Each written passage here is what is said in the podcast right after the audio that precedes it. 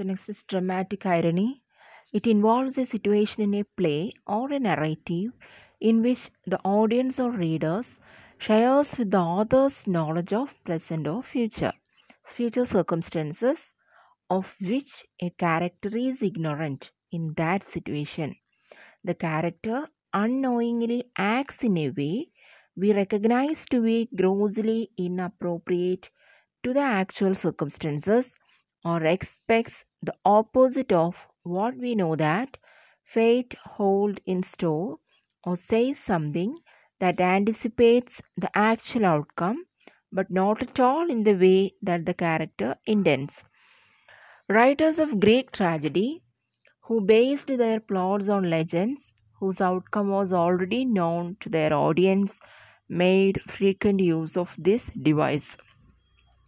Sophocles' Oedipus, for example, is a very complex instance of tragic irony.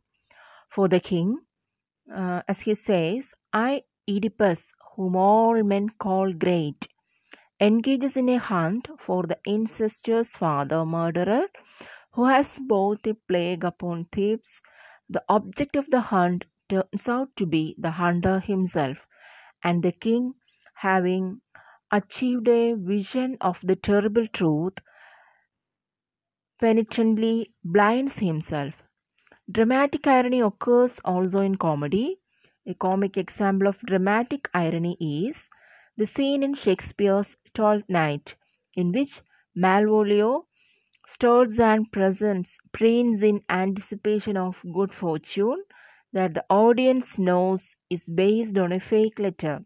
The dramatic irony is heightened for the audience by Malvolio's ignorance of the presence of the hidden hoaxers who gleefully comment on his incongruously, incongruously complaint speech and sorry complacent speech and actions.